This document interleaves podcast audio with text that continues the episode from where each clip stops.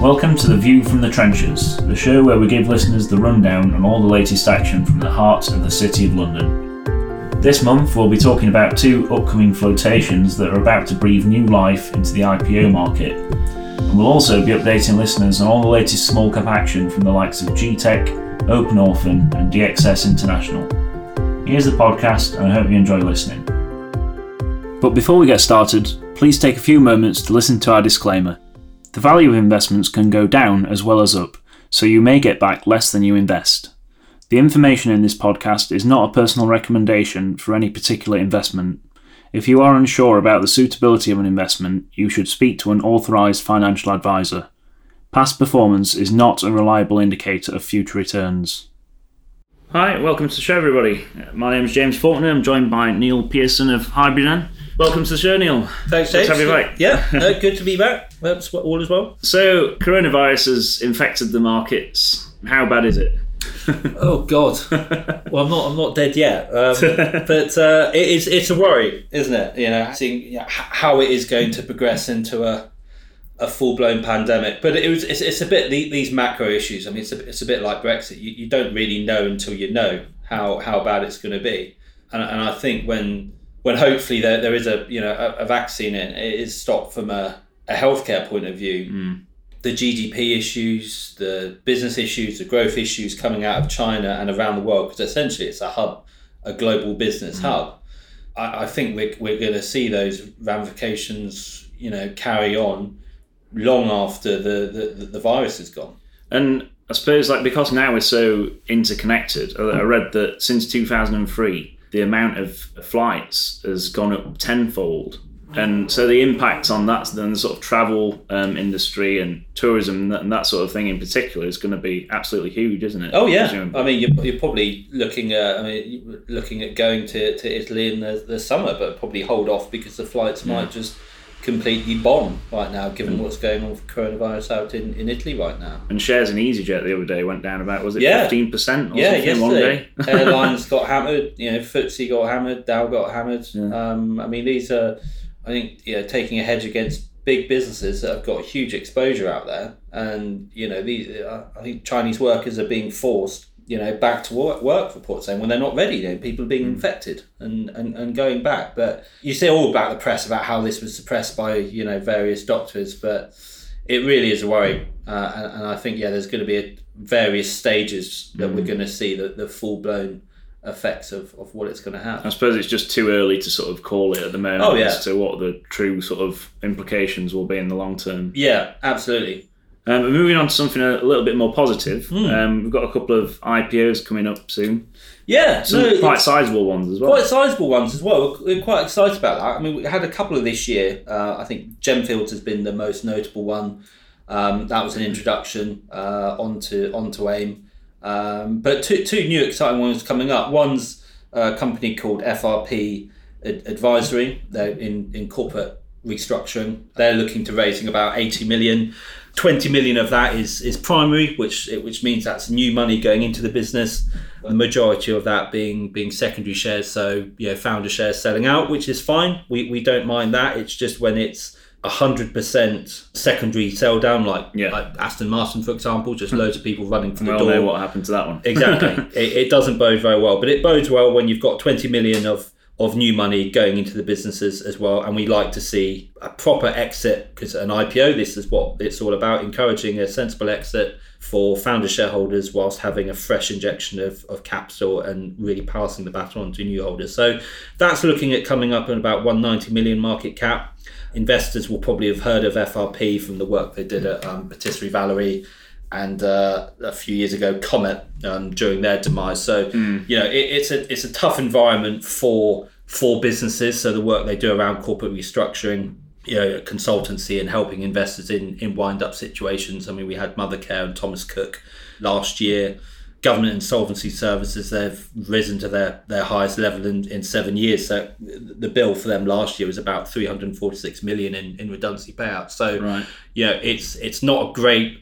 Yeah, you, you, you're kind of hoping for businesses to fail for F R P to, to succeed, if, if you know what I mean. I mean, and that business does churn over a, a hell of a lot of cash. I mean, they've got turnover fifty-four million profit of twenty-four, so they're they're looking at coming on around a you know around eight times P B I T on, yeah. on a multiple, so quite quite attractive. And it's quite a, a unique business in terms of the the listed alternatives on the markets at the moment. I think there's only is it Begbiz Trainer that's mm. sort of operating a similar kind of business model to to this one yeah. at the moment. No, it is it is very niche mm. as well, um, and, and I think that, that the valuation is is is also representative of. Um, You know, the bloodbath that's been on market, something we spoke about in January. Mm. You know, investors saying, why should I pick up a, you know, a, pay a high multiple for the added risk of an I P O when I can pick something up as cheap as chips on on market? Yeah. So it's, uh, I think it's a sign of the times. Um, I don't think it was, was, was priced to go, given the, the money behind it. But it's uh, it, it's certainly got a good base to, to, to grow on. Yeah, and it's an interesting one for, for investors who might be worried about the, the point that we're at in the cycle now. Obviously, it's it's a kind of a counter-cyclical play, isn't it? So mm. it could be interesting from that perspective. Yeah, no, I, I think the, the problems of the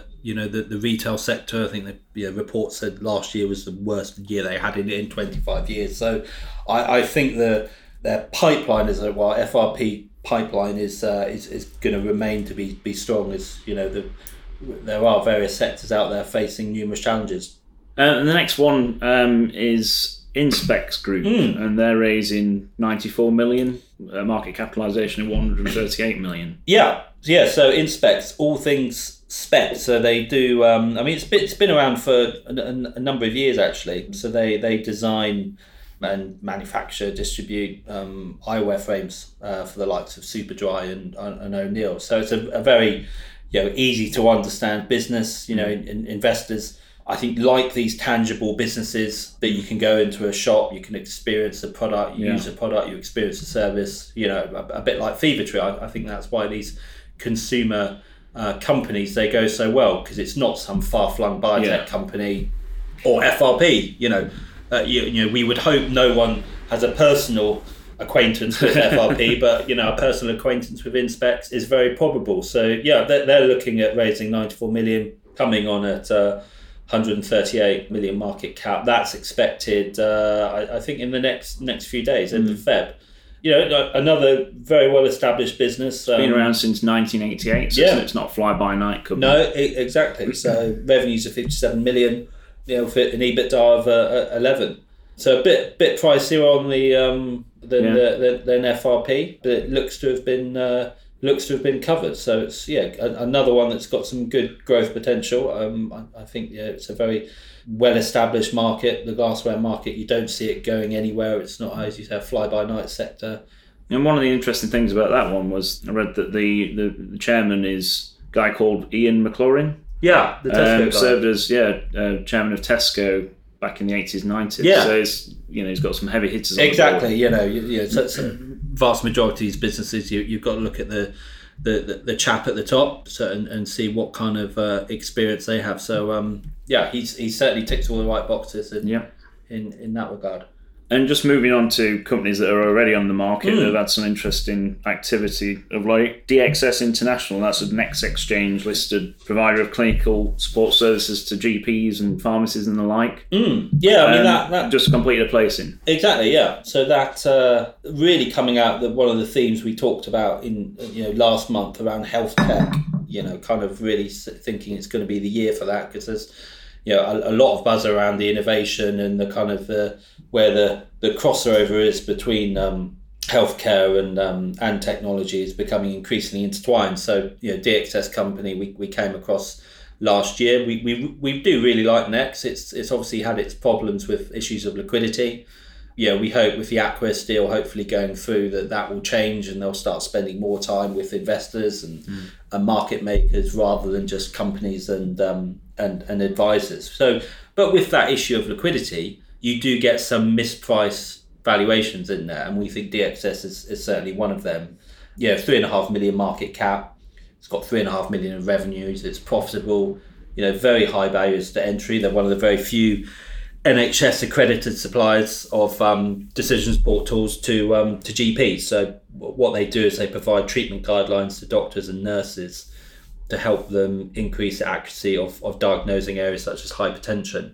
They're probably looking to expand out to various areas of, of C O P D as well. So some good market penetration. They're in about two thousand G P practices across the U K. There's about nine thousand in, in total.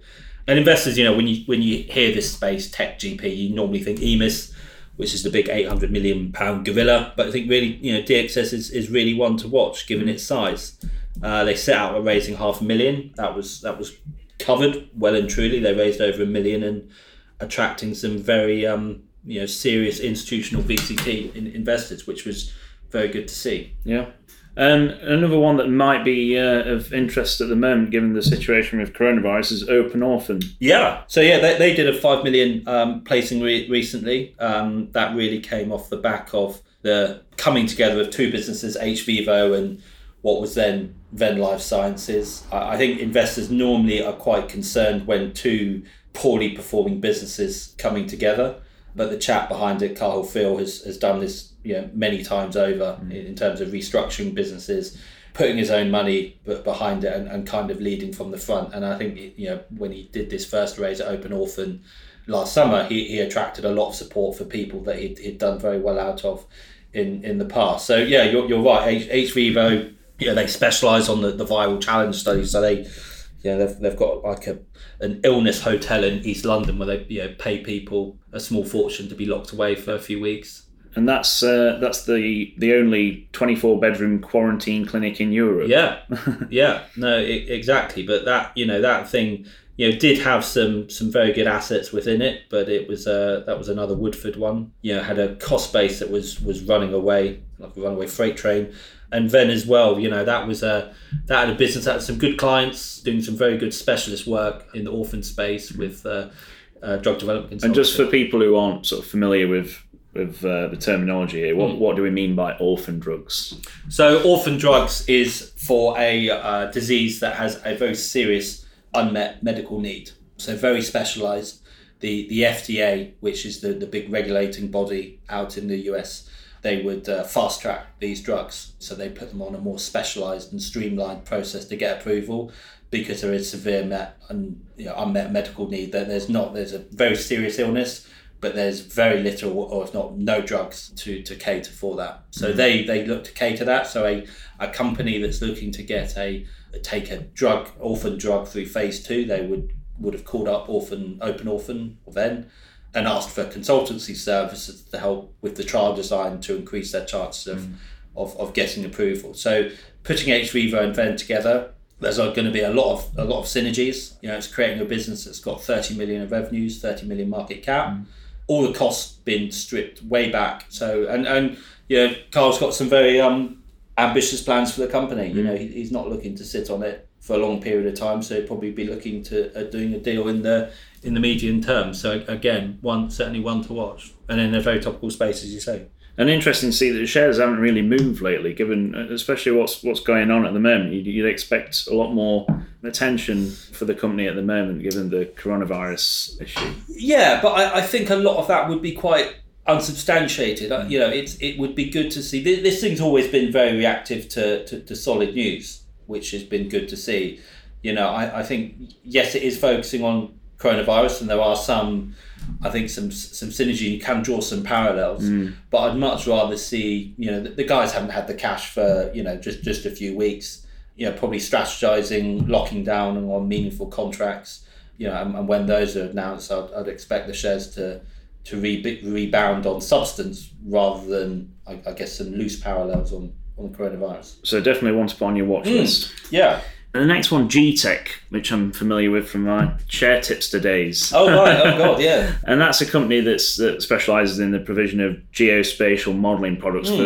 for, particularly for the oil and gas sector. Obviously, that sector has had a bit of a tough time lately. So what's what is there to like about this company at the moment? So the, the reason why I quite like GTech, and, and it's, it's not so much the the sector, it's just very much under the theme that we talked about in, in January, whereby the, the market does not differentiate when a company announces a contract being cancelled and a contract being delayed. Two very different circumstances, mm. but unfortunately both equal a profits warning. And and that's what what happened to, to GTech. So you're, you're, you're right. Very I mean, lumpy contracts exactly. in this business. Exactly. So um, when you're going through a period of transitioning and transitioning the business model, which the, the management team have done very well, because if you read the, the update in January, it actually read very well. Mm. But yeah, you're, you're right, they provide very specialised data and, and helping predominantly natural resource companies and governments as well, working with governments such as Sierra Leone, mm. really apply a belts and braces approach to the exploration programme. I mean, they are they have a wealth of data, uh, and the way they apply that data is very methodical, consulting-like in helping minimise the risk involved in, in exploration, just yeah. trying to take the guesswork out of it. So their magnetic data would be used by an oil and gas company to kind of complement their own existing exploration techniques. But yeah, as I said, they're, they're sitting on you know, over three million of cash by the end of the year. Their order book grew. What's the market cap? Uh, market cap seven and a half million. Right. So their order book grew by just like fifty percent. Huge focusing on recurring revenues, so we're going to see less lumpy contracts going forward. Mm. But unfortunately, with those lumpy contracts, or the, the ongoing negotiation of those contracts shifted from out of the accounting period into into this year. But we're still looking at, you know, revenues for the full year have been around six million and an EBITDA of six to eight hundred K. So yeah. I think it's been massively overblown. It's kind of drifted off um, since uh, since the, the, the profit warning. But going forward, yeah, we're seeing a lot of, uh, I think the, the growth prospects are, are looking strong. And the main thing in this environment still is cash. And yeah. these guys are sitting on it, which is good. And presumably as sort of CapEx budgets begin to inflate again in the sector, as I mean, they're surely likely to do that over you know the next few years, given the knee-jerk reaction during the, the sort of recession in that sector. GTech can grow along with that, can't it? Yeah, no, exactly, and you know it's it's they can diversify out to to, to other sectors. Uh, you know, and we, we just think of I get I think oil and gas exploration at the junior end of the market, which which does is is highly affected by the by the oil price, but you know if you look at they work for the who's who in the in, in the exploration sector, yeah. yeah, and regardless of the environment, these guys still have to be exploring. They they can't just do nothing. But with the juniors, which they don't really tend to work with, those guys need to raise cash to explore. And if the oil price isn't great, investors won't put their money in, so those guys can't explore, and it's kind of a, a standstill approach. But the the kind of the big blue chip oil and gas producers that they work with, they they need to keep on exploring, otherwise they'll just get left behind. Okay, I think that's plenty for listeners to get to grips with there. Neil, thanks very much. No, pleasure. Don't forget, you can access more great content, including Master Investor Magazine, at master investor dot co dot U K. If you enjoyed this podcast, you can support us by hitting the subscribe button and by leaving a review. If you've got any suggestions about who you'd like us to interview or topics you'd like us to cover, please send us an email at info at master investor dot co dot U K. Thanks for listening.